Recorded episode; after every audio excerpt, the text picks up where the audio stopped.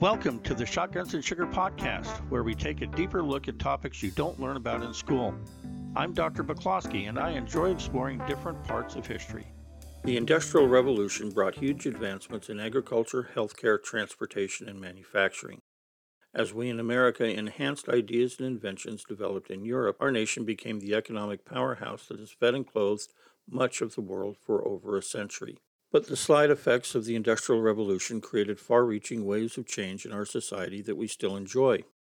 These influences are found in efforts to create and manage cities friendly to their residents, increase the importance of private charitable actions, and in our expectations of our government that are still evolving.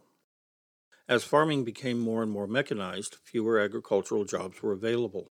This loss of agricultural jobs created an employable group to staff the growing needs of mills and factories. This led to urbanization and abuses of mill workers, both adults and children, by mill managers. It also began to create the unhealthy, smoky, polluted atmospheres that manufacturing towns became famous for. While the standard of living increased for most, the urban environment also brought its own set of problems. Increasing density in the cities brought about an increase in crime. Also, the close quarters required the development of sanitary sewer systems and the need to make clean water and food available to all.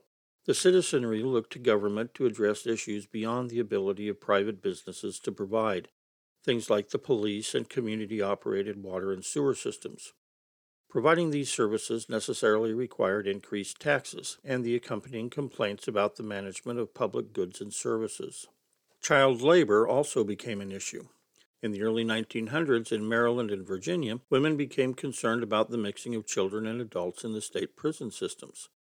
To prevent sexual assault of children by their adult cellmates, women began to go to the prisons in the evenings and read to the children, ostensibly to help them acquire an education, sometimes staying the entire night to protect the children.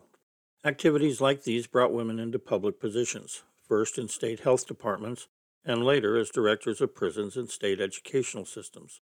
Through activities like these, women were able to force states to enact child labor laws, including maximum work hours and compulsory education.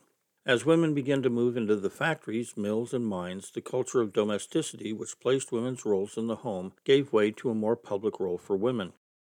This cultural shift brought with it an attitude that women should share in the political activities that controlled the public sphere, leading women to demand equal pay and equal suffrage, the right to vote. Women's suffrage in the United States came early. Men started writing about the need for women to vote during the Revolutionary War, about the same time the Industrial Revolution started in Europe. It picked up steam after the Seneca Falls Convention in 1848.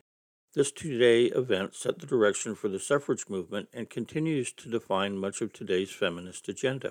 Hope rose during the debates surrounding the adoption of the 15th Amendment that women would achieve suffrage with the freed slaves, but it was not to be. Although the freed slaves, the men anyway, in the United States were granted suffrage in 1870, the women had to wait another 50 years to gain those same rights. By the way, the United States was not the first to grant women the right to participate in the political process. That award goes to Sweden, who granted women the right to vote in local elections in 1718. The close quarters and challenges of urbanization also brought new ways of thinking. Men like Karl Marx popularized the idea that if government controlled economic structures, then living conditions would improve for all. The concept of socialism did not start with Marx. Rather, Marx built on ideas that had been bandied about for decades. But by the time of the Russian Revolution, his concepts of communal ownership fell on a receptive audience. With advances in scientific inquiry during the era, many looked to modern ways of reasoning to explain, if not cure, social ills. Why, for instance, do some succeed in business where others consistently fail? The numerous failures prior to success often elude the casual observer of the rich and famous. But a more scientific way to explain these inconsistencies was to apply natural theory to social ills, the concept of social Darwinism. The idea that those of Northern European descent were more fit for business and Western life than were those of other racial or ethnic groups, be they black, brown, yellow, or red. Of course, the economic structures of capitalism, with its center on the profit motive in the marketplace as the manager of the economy, encouraged the entrepreneurship that drove the Industrial Revolution. A natural outgrowth of capitalism is the reinforcement of classism. Those that risk the most receive the most reward. Those that seek security receive it, but at the cost of greater income. as the risk takers gain wealth, economic class divisions develop. Although abuses of the employee by the entrepreneur are not consistent with true capitalism, where it is to the owner's benefit to have strong, loyal employees, nevertheless, managerial led abuses resulted in employees looking for a voice as loud and powerful as those of the employers. Enter the development of labor unions. Yet, in spite of all the negatives that came from the Industrial Revolution, more than a few positives also developed that continue to influence American society today. A couple of these positives were the growth of philanthropy, which in turn brought private support for education, efforts to resolve racial and ethnic conflicts, the expansion of libraries and art venues, and efforts to improve urban and rural living conditions through the City Beautiful movement. In his day, Andrew Carnegie was considered a friend of the working man until the Homestead strike painted him as a money hungry ogre. But today, few realize that after the strike, he quietly, without fanfare, wrote personal checks to help many of the employees the strike harmed the most. In some instances, he paid off employees' mortgages and provided lifelong incomes to the spouses of those killed in the strike. Andrew Carnegie's contribution to many of these positives are also often ignored one of the greatest, or worst, depending on your perspective, of the robber barons of the era. In 21st century dollars, Carnegie was worth about $100 billion, compared to Bill Gates's relatively paltry 50 or so billion. Yet he promised himself he would not die wealthy. Shortly after his retirement as an active industrialist, Carnegie is reported to have told a friend, I am not going to grow old piling up wealth, but in distributing it. One of his first significant public acts of philanthropy took place in 1881, just six years after opening the Edgar Thomson Steel Works, when he built a library for the town of his birth, Dunfermline, Scotland. By 1908, he had helped build some 1,500 libraries in 11 countries. By 1920, he had donated funds to build another thousand.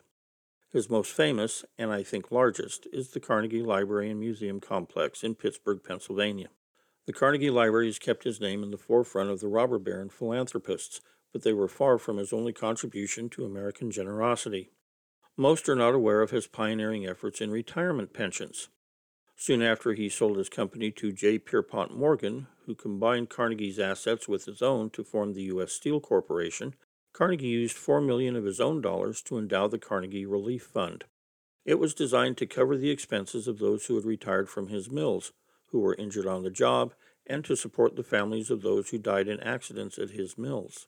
The fund was modeled after ones the B&O and Pennsylvania railroads had set up earlier, but went beyond these funds' limitations in significant ways. In his later years, he established several foundations, known at the time as trusts, to support scientific research, artistic productions, and increase access to education for lower and middle classes. Anyone who has watched PBS television and listened to the credits is familiar with the Carnegie Foundation. Some of his efforts were far fetched, to say the least. For a short time, he promoted a plan to combine the United States, Canada, and England into a single political union. While the idea was, and is, laughable, Carnegie found support for the idea in the Westminster Review and from Herbert Spencer, the British railway engineer turned philosopher. While the idea collapsed from its own weight, it spurred Carnegie on to his dream of world peace and what I think is his greatest philanthropic contribution to the world the creation of a library and peace palace that today houses the permanent arbitration court, known colloquially as the World Court, in the capital of the Netherlands, The Hague. In fact, Carnegie spent a significant portion of his retirement seeking after world peace. He was one of the most vocal opponents of American imperialism that plagued the McKinley and Roosevelt administrations in the 1890s and early 1900s. Julius Rosenwald's support for the poor and downtrodden is another example of the philanthropic efforts of these so called robber barons. Rosenwald's name is not generally found among the list of great industrialists, yet during the era he was considered one of the greatest. Unlike Carnegie, who was 10 when his family came to America and who started to support his parents and siblings when he was around 12, Rosenwald was the son of Jewish immigrants who were part of the Springfield, Illinois middle class when Julius came along. He was taught the principle of philanthropy in his home and church. As a child, he learned the principles of Tzedakah that he practiced throughout his life. The Tzedakah is a Jewish tradition that includes the responsibility to help others of the faith become self sufficient. His father, Samuel Rosenwald, received this form of charitable giving when he immigrated from Germany in 1854, when a leading family in the Baltimore Jewish community taught him the dry goods business and introduced him to his future bride, his benefactor's sister. By the time Julius came along, Samuel was a well established shopkeeper. When he was 16, Julius moved to New York to learn the clothing manufacturing business from his uncle, the same one that helped his father when he arrived in America. In 1886, Julius and his brother Morris, with funding from their New York uncle, settled in Chicago and began manufacturing a line of men's summer clothing. In the mid 1890s, they acquired Richard Sears and Alvah C. Roebuck as new customers. The two had just started a new mail order business to compete with Montgomery Ward. But by 1901, the relationship between Rosenwald's and Sears companies began to sour when Sears had difficulty paying for their orders. By happy chance, Julius's brother-in-law had come to know Richard Sears and offered to introduce the two men. Mostly, I think, to get paid for his shipments and keep his largest customer, Julius offered to help Sears work out the management difficulties his business was experiencing. He ended up first a partner and then as the company's general manager. By 1903, the company was making enough money that the owners felt they could safely pay themselves their first dividend. Rosenwald's portion came to $2 million. That's in 1903 money. In the 21st century economy, it would be about $50 million. The next year, he raised his donation to the Jewish Relief Fund from $50 to $3,000. In deference to his ancestral home, he also gave the University of Chicago $6,000 to build a library to house a collection of German language books. In 1905, he was the largest donor to a brand new program designed to help Jews fleeing persecution in Eastern Europe integrate into American society. As the Great Migration began to increase Chicago's African American population, Rosenwald recognized similarities between racial discrimination against blacks in America and ethnic discrimination that Jews experienced in Europe. This link carried over into his philanthropy. He committed $25,000 to build the first African American YMCA in Chicago, provided others donated the remaining $75,000. He then went out and recruited other members of the community to cover these $75,000. He also offered to donate the same amount of money to any industrial city who would provide the same match. His offer led to the construction of the colored YMCAs throughout the industrialized Midwest. Eventually, this commitment led to his association with Booker T. Washington, the head of the Tuskegee Institute. The two became close friends, and when Washington told Rosenwald that one of his biggest challenges was finding students properly prepared for the rigors of higher education, Rosenwald responded with an offer to help build local primary schools that could prepare students to be successful at Tuskegee. In 1914, he agreed to match funds a local community raised for a black school up to $350. Later, as school needs grew, the amount of the match increased. While the number may seem small in our modern era, where new elementary and high school construction costs can run in the millions, these smaller, rural, local schools simply were not as large or expensive. Also, a dollar went much further in 1915 than it does today. To qualify for the matching funds, the communities needed to have approval from the local school boards and an agreement to staff and fund school operations. In some areas, Rosenwald also partly funded teacher salaries and built residences for teachers and administrators to encourage quality staffing. By the time the program closed in 1932, Rosenwald had funded almost 5,000 schools, 4,977 to be exact. Yet his contribution was really seed money that motivated other sources. The $4.7 million he contributed generated $6 million in local personal donations and $18 million in state and local governmental allocations. Unlike Carnegie, Rosenwald did not encourage recipients to recognize his contributions, often choosing to remain anonymous. His donations were designed to build the individuals in the communities where they were located and to help those who benefited from his largesse to become self sufficient. Although Rosenwald did not deal directly with racial discrimination, several of his programs increased community pride among the African American communities. These projects also provided the education needed to begin to break down barriers that continue to divide class and community in our nation today.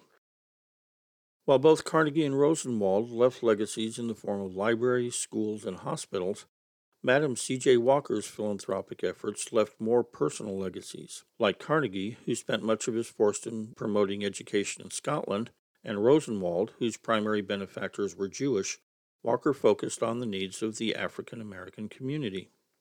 One of her early philanthropic efforts took place in 1911 when she donated $1,000 to the colored YMCA of Indianapolis. The fact that a woman had made such a large contribution prompted Booker T. Washington to give the keynote address at the dedication. Her support for education was diverse, including donating both money and time as she managed a fundraising effort for Mary McLeod Bethune's School for African American Girls in Daytona, Florida. She also provided funds to help a prep school in Sedalia, North Carolina, and, of course, to the Tuskegee Institute. Madam C.J. Walker was also involved in supporting black social movements of the day. She gave $5,000 to the NAACP's anti lynching fund, and she gave estate gifts to the organization that helped it survive the Great Depression. Her focus on local issues included sponsoring a charity ball in 1915 to pay off the debt of the Alpha Home for Aged Colored Women. In what must have been one of her last acts of philanthropy, in 1919 she contributed to the campaign to burn the mortgage of Frederick Douglass's home. Like Rosenwald, her acts of charity and giving did not leave buildings with her name emblazoned on them. Instead, they provided economic backing to programs and activities that supported and encouraged the African American community during the height of the Jim Crow discrimination era. Efforts to assuage the societal ills of the Industrial Revolution also spawned the urban planning profession. Combined with the City Beautiful movement, planners began to redesign cities to reduce the effects of societal ills. Atlee Ayres, an internationally known architect of the era, once commented Food, rent, and household sundries are the material items in the standard of living. But one must remember that every family demands something else in the way of education, amusement, and social intercourse, for which its members will go hungry if necessary. The movement's architectural side promoted patriotism and support for the government by designing monumental buildings using a neoclassical motif, like Washington, D.C.'s Old Union Station. The movement also championed the use of Beaux Arts monuments that were vaguely classical but with a modern twist, like the Lincoln Memorial. It followed Ayres' counsel as it promoted the construction of parks and open spaces to give those tied to the squalor of the tenement houses a chance to feel the soil and see the open sky. New York City's Central Park, designed by Frederick Law Olmsted, is one of the best examples of this type of urban development. The City Beautiful movement influenced the designs of such far flung cities as Denver, Colorado, Memphis, Tennessee, Coral Gables, Florida, and even California's Palos Verdes estates. Some industrialists, like Frank and William Gilchrist, who made their fortune in the timber business helping to rebuild Chicago after its disastrous 1871 fire, applied some of these principles in their tiny rural company towns. Burdett, Arkansas, for example, had company built baseball fields, a bandstand, and an ice cream parlor to help the thousand or so residents get away from the dust and grime of the mill. They also provided an open air canning kitchen and community garden to encourage social interaction that was often missing in urban cities but was more organic in rural communities. The town's open air theater brought William Jennings Bryan and other luminaries who frequented the Chautauqua lecture circuit to town to give their workers a sense of what was happening in the wider world. But whether it be the expansion of manufacturing or the growth of philanthropy, America's Industrial Revolution's greatest characteristic was the spirit of big. Big businesses, big donations, and big changes. This thought is embodied in my personal action as I take a hiatus from podcasting in favor of regular blogs that connect history and heritage to our modern society. In 1909, Daniel Burnham, a noted architect and urban planner of the era, unveiled his master plan for the city of Chicago. In the announcement, he highlighted the spirit of big that imbued the Industrial Revolution and the social changes it inspired. This spirit includes the ideas that we give ourselves too little credit, too little imagination, and that nothing is impossible. He told his supporters, Make no little plans. They have no magic to stir men's blood and probably will themselves not be realized. Make big plans. Aim high and hope and work remembering that a noble logical diagram once recorded will not die, but long after we are gone it will be a living thing, asserting itself with ever growing insistency. Remember that our sons and grandsons are going to do things that would stagger us. Let your watchword be order and your beacon beauty. Think big. Thank you for listening to this episode of the Shotguns and Sugar podcast. If you'd like to learn more about this topic or access a list of resources used to create this podcast, check out our website, shotgunsandsugar.com.